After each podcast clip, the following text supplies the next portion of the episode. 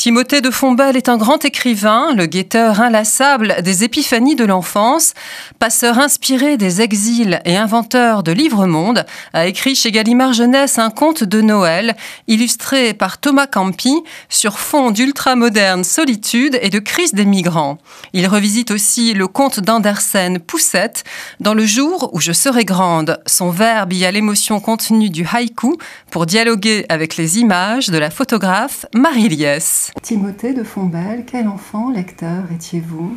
J'étais un enfant lecteur omnivore à lire à peu près tout ce qui me tombait sous la main. Ça pouvait être un mode d'emploi du nouvel aspirateur, euh, une affiche dans la rue à moitié déchirée que je recomposais dans ma tête, et des livres, euh, ceux que je trouvais euh, dans mon école, dans mon collège, dans mon lycée ensuite, et puis ceux que je trouvais ailleurs en librairie, et puis aussi dans ces grandes bibliothèques de vacances qu'il y avait dans les maisons où j'allais l'été et que j'attaquais de en haut à gauche à en bas à droite, à peu près systématiquement et sans faire le tri, ce qui me faisait tomber à la fois sur de la saga euh, qui n'était pas vraiment pour moi à, 9 ans, euh, et euh, de la biographie ou de la biologie végétale par Jean-Marie Pelt, que mon père lisait beaucoup. Et tout ça, finalement, crée une bibliothèque intérieure. Et c'est vrai que l'été était un grand temps de lecture et que j'ai jamais autant lu qu'entre 10 et 15 ans, je crois. La couverture de Victoria Rêve se déplie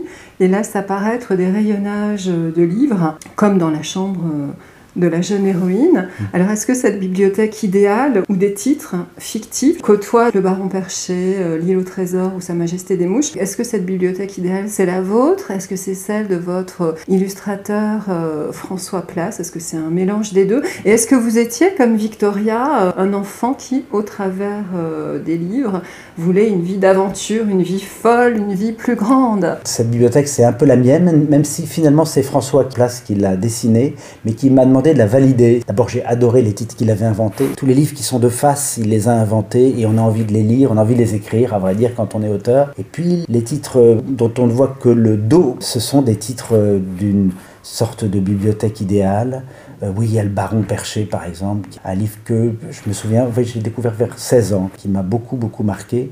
Il y a une phrase dans le Baron Perché que j'aurais pu mettre en exergue de mon roman Toby Lolness, c'est « Je lèverai toute une armée dans les arbres et je ramènerai à la raison la terre et ses habitants. Je trouve qu'elle s'adresse à nous, à nous aujourd'hui. Ma bibliothèque, c'était une manière de rendre la vie plus grande. Et à vrai dire, quand j'écris, c'est ce que je continue à faire euh, par moi-même, euh, alors qu'avant, je profitais de la loupe que mettaient les auteurs que j'admirais sur le monde, sur les sentiments, sur les passions. C'est vraiment rendre la vie plus intense, écrire. Dans Neverland, vous écrivez un instant, un seul fait déserter son corps à un enfant. C'est le temps des livres. Alors, quelle est la nature de cet abandon ou de cette transfiguration? Je ne sais pas comment il faut appeler cet instant. En effet, je décris dans Neverland le corps de l'enfant qui est comme des vêtements posés sur le lit. Euh, et inanimé. il est ailleurs, il se baigne ailleurs, quelque part, comme ces tas de vêtements qu'on voit sur la plage quelquefois, et on cherche dans la mer les nageurs euh, où ils sont, et on s'inquiète quand on les voit pas. Je pense qu'il y a un instant dont je me souviens très bien, je me souviens très bien de ce, réveil de la lecture, quand on m'appelait, qu'on pouvait frapper à la porte plusieurs fois, qu'on entrait finalement, et je ne voyais toujours pas. Cette absence de l'enfant qui lit, c'est le signe qu'il trouve une vie ailleurs. De même qu'on ne doit pas réveiller les personnes qui sont somnambules, il faut jamais arrêter un lecteur. Dans Neverland, toujours, vous décrivez une enfance entourée de grands-parents qui sont à la fois de vrais personnages de romans et, de grands lecteurs. Il y a votre grand-mère dans son lit barricadé de livres qui lit la nuit avec un, ray de lumière qui ne s'éteint jamais sous sa porte, comme si elle attendait quelqu'un. Et puis, bien sûr, il y a votre grand-père qui est capable de réciter euh, Cyrano de Bergerac par cœur et qui un jour fait de vous un écrivain lorsqu'il vous demande d'écrire pour lui. Alors pourquoi ce moment? Ça a été un basculement, un de ces gouffres, écrivez-vous, qui se creusent un jour entre nous et l'enfance c'est la confiance. Tout à coup, c'est comme un passage de témoin. Je découvrirai plus tard que mon grand-père était en train de tomber malade. Il commençait à être pas bien du tout. Mais ça se voyait pas parce qu'il avait cette sorte de fierté qui faisait qu'il tenait bon. Et puis il me convoque dans sa chambre et il me demande en effet d'écrire quelque chose qu'on lui demande d'écrire parce que c'est la plume euh, à laquelle on fait appel quand il a besoin de poésie, d'écriture, mais c'était pas du tout son métier. Et il me demande d'écrire pour lui c'est en effet un, gouffre, d'abord un vertige de l'image du grand-père que j'avais, et un vertige de la responsabilité qui me tombe sur les épaules, de la fierté peut-être un tout petit peu parce que on est 17 euh, petits-enfants, euh, ils m'appellent moi, les autres sont en train de faire du vélo ou de, de pêcher à la ligne dans la rivière. Donc il y a l'élection un peu, être choisi, je pense seulement là en vous en parlant. Et puis, euh, il n'y a pas très longtemps, euh, une amie elle me disait, euh, on parlait de cinéma, etc. Elle travaillait dans le cinéma. Et je lui disais à qui on peut faire appel pour ce projet.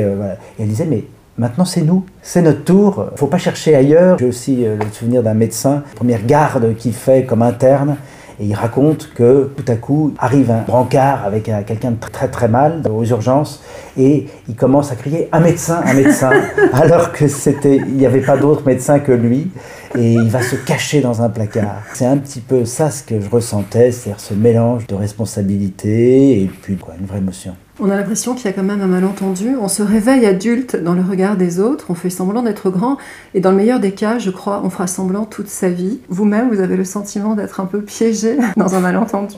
Dès qu'on me prend au sérieux, je dis méfiez-vous, parce que j'ai 6 ans et demi. Cette impression d'être un peu un usurpateur, euh, pas être un vrai adulte, c'est le moyen, je crois, aussi de garder l'enfance en nous. Le jour où on se dit j'ai tout coupé avec le monde de, l'enfance, il y a quelque chose qui quand même, je crois. Vous écrivez que pour les ogres, les loups, les rois, les poètes, l'enfance est un remords, une menace, une proie, un élixir.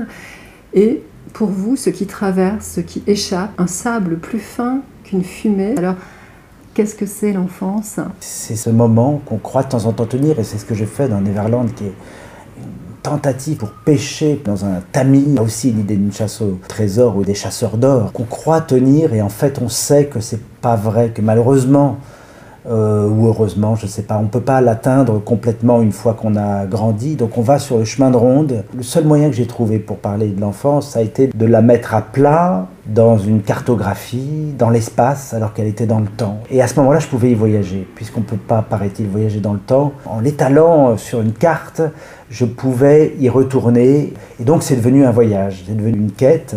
Et pour moi, l'enfance, c'est un territoire plutôt en hauteur. Je le décris plutôt comme un haut plateau. J'adore ces hauts plateaux qui sont à 1000 mètres d'altitude, les Causses, l'Aubrac. Je me suis retrouvé d'ailleurs il y a deux ans en arrivant en Aubrac euh, avec le bonheur de la montée de la vallée, face à un renard au milieu de la route qui me souhaitait la bienvenue, qui est resté devant ma petite voiture euh, un certain temps. Et c'était un accueil pour moi. Ma manière en Neverland de montrer qu'il y avait une chute, euh, elle représente comme une chute d'eau, une cascade avec un torrent en bas, qui est la sortie de l'enfance. Et toute ma quête, c'est à quel moment est-ce que je suis sorti de l'enfance? Où est le passage? Vous écrivez que être écrivain, c'est la continuation de l'enfance par d'autres moyens. Et dans le livre qui paraîtra en janvier, Le jour où je serai grande, vous faites dire à votre héroïne, il faudra que je n'oublie pas si notre monde va si mal, c'est parce qu'on est tous amnésiques euh, de cette enfance. D'un autre côté, on manque d'adultes, euh, un peu. Il y a des gens qui ont beaucoup de pouvoir et qui... Mais alors je peux même pas dire que c'est des enfants, parce que pour moi c'est plus l'enfance maltraitée quasiment, c'est-à-dire c'est l'enfance abîmée. Mais c'est la caricature. On a besoin d'adultes, je crois. Et d'un autre côté, on a besoin du meilleur de l'enfance, c'est-à-dire des pas qui, quand ils passent sur le sable, on les voit, on les voit à peine. Ils abîment pas le chemin sur lequel ils, passent. Euh, à un moment, je parle de cette couche de glace si fine qu'il n'y a que les êtres très légers qui peuvent marcher dessus. Moi, ce que j'aime dans l'enfance, c'est la fragilité et c'est être capable de recevoir, d'être troublé, d'être changé. Pour ça que j'écris pour les enfants. C'est les lecteurs qui vont être remués, transformés, grandis, alors qu'un adulte, vous me demandez ce que j'ai lu euh, hier soir en m'endormant, je ne peux même pas vous dire euh, si Patti Smith, mais je me souviendrai mieux d'un obscur livre que j'ai lu en cinquième, Les 79 carrés de Malcolm J. Je ne sais pas du tout qui est cet auteur, euh, ce qu'il est devenu et si le livre existe encore, mais c'est ça dont le monde a besoin, c'est cette fragilité comme un étendard. 9 ans, vous pensiez? Être une fiction cultivée par vos parents. Est-ce que vous pouvez expliquer ça? Je ne sais pas si je peux l'expliquer parce que c'est vraiment tordu. D'ailleurs, j'ai eu besoin du soutien de mon frère. Il a été d'accord, il a dit En effet, tu as peut-être raison. Je me disais qu'on faisait croire que j'existais, qu'on mettait mon couvert euh, le soir, euh, que j'avais un lit et que c'était une sorte de comédie qui était jouée par euh, la totalité des gens que je croisais et que croisait mon frère. Dans le monde, était deux personnes qui n'existaient pas vraiment mais dont on faisait ce halo pour leur donner l'impression qu'ils existent. Je me souviens aussi du moment où on a décidé de renoncer à enfin où on s'est dit probablement, mais j'y pense quand même, ça continue, ça a jamais cessé. Ça pose d'ailleurs la question de la trace qu'on laisse. Quelle est la preuve que j'existe? Des questions euh, qui sont liées à la création, à l'écriture. On invente des personnages. Là, je termine un, projet qui paraîtra au printemps, une saga euh, qui m'occupe depuis des années. Et ces personnages, je ne peux pas croire qu'ils n'existent pas. Ils sont maintenant si proches de moi. J'ai vécu tellement avec eux et, c'est un arrachement quand je les abandonne. Vous estimez avoir eu la chance de grandir entouré d'adultes qui ne cherchaient pas sans cesse ce qu'ils pouvaient nous donner, c'est-à-dire J'ai pas pensé en écrivant Neverland que j'étais père. J'ai jamais pensé à ma fille, bizarrement, alors que j'avais un échantillon devant moi. Euh, j'ai pensé vraiment à l'enfant que j'étais. Mais devenant père, je vois le besoin de donner à l'enfant, c'est-à-dire de le recouvrir de, choses, à vrai dire. Et je crois que ce que j'essaie de faire maintenant et, et ce que j'ai ressenti autour de moi, c'est que j'avais plutôt des adultes voleurs autour de moi, qui essayaient de nous piquer ce qu'on avait et qu'ils avaient perdu, qui nous observaient, qui nous regardaient, qui regardaient comment on était face au monde et ça, je pense que c'est une grande, grande chance parce que ça m'a donné l'impression que tout était possible, que c'était moi qui avais les clés de ce monde-là et que euh, j'avais pas à attendre qu'on me les donne. La consolation, c'est une notion qui est récurrente euh, dans votre œuvre. Euh, vous écrivez sur tous ceux qui, petits, n'ont pas connu la consolation et ne la connaîtront donc jamais. Et euh, d'ailleurs, dans Céleste, euh, vous jouez sur la polysémie, puisque le petit narrateur est abonné par sa mère à Je console, voilà. soit cinq jeux vidéo tous les mercredis. Et puis donc, dans Gramercy Park, il y a l'héroïne qui dit Je les connais un peu maintenant, je les regarde depuis longtemps, les gens ils veulent être consolés. Le principal besoin des êtres humains, mais alors ça devient vraiment métaphysique, c'est la consolation. En gros, c'est une consolation qu'aucune euh, consolation avec un petit c pourront euh, satisfaire. C'est quand même une quête de verticalité, de transcendance. Là, il y a un lien avec euh, un aspect dont je parle assez peu, qui est une foi un peu bête et méchante, de penser qu'une consolation nous attend. C'est la foi du charbonnier euh, que j'ai jamais remis en cause euh, parce que tout simplement la, vie la, conforte. Dans votre dernier livre, Quelqu'un m'attend derrière la neige, il y a euh, cette héroïne, Gloria, qui est une hirondelle et qui plaint notre vie horizontale. Déjà dans Van Gogh, dont le surnom était d'ailleurs l'oiseau, dès l'Inkipit, vous avez failli nous éliminer le héros éponyme et puis heureusement, une hirondelle a reçu la balle qui lui était destinée. Est-ce que vous auriez aimé être un oiseau. Les oiseaux me passionnent. D'ailleurs, euh, je viens de perdre un oiseau que j'avais, euh, qui est mort il y a trois jours. Donc, euh, je peux vous dire mon attachement aux oiseaux, un, petit inséparable, mais inséparable de nous, de ma fille et moi en particulier, et qui avait été élevé à la main. Donc, ce sont des oiseaux qui sont complètement imprégnés de leurs compagnons que nous sommes. Et malheureusement, il, est mort. Je sais pas, il a, dû attraper froid à un moment. Il a, il y a une part d'horizontalité, une part de verticalité dans le vol de l'oiseau. Ma vraie passion, c'est pour les martinets, qui sont des voyageurs incroyables qui se posent pas pendant les 3-4 premières années de leur vie euh, et alors là pour moi qui sont la définition du bonheur, d'une forme d'insouciance, même si dans Quelqu'un m'attend derrière la neige, ce conte de Noël, je montre une hirondelle qui justement n'aurait pas cette insouciance et qui euh, est devenue attentive au sort des hommes sur Terre quand même, c'est aussi un symbole de spiritualité. Des colombes euh, revenant avec des rameaux euh, qui sont témoins de la vie sur Terre.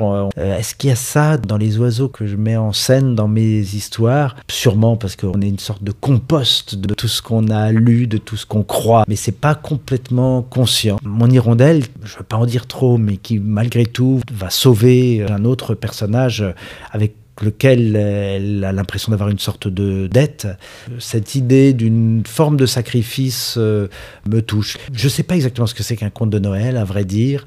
La seule chose que je sais, c'est qu'il y a une espèce de possibilité de droit au miracle. Et j'ai décidé de le consacrer, ce droit au miracle, à la réalité la plus terre à terre et la plus actuelle, ce que aussi j'ai du mal à faire dans beaucoup de mes livres, où je prends des détours, où je fais des métaphores, des métaphores à l'échelle d'un diptyque de deux fois 400 euh, ou 500 pages, mais là, je voulais y aller un peu plus frontalement et le conte de Noël euh, allait pouvoir faire qu'on ne s'en rende pas compte ou en tout cas que ce soit un peu plus indolore. Il y a cette hirondelle Gloria et puis on aperçoit euh, dans l'image de votre illustrateur un canot pneumatique sur l'eau dans la nuit. On aperçoit des silhouettes autour des camions au passage de Calais. Vous évoquez dans le texte la guérilla autour du tunnel sous la Manche. On parle d'un enfant euh, aux abords du fleuve Congo. On voit qu'il est amputé mais on ne sait pas ce qui lui est arrivé.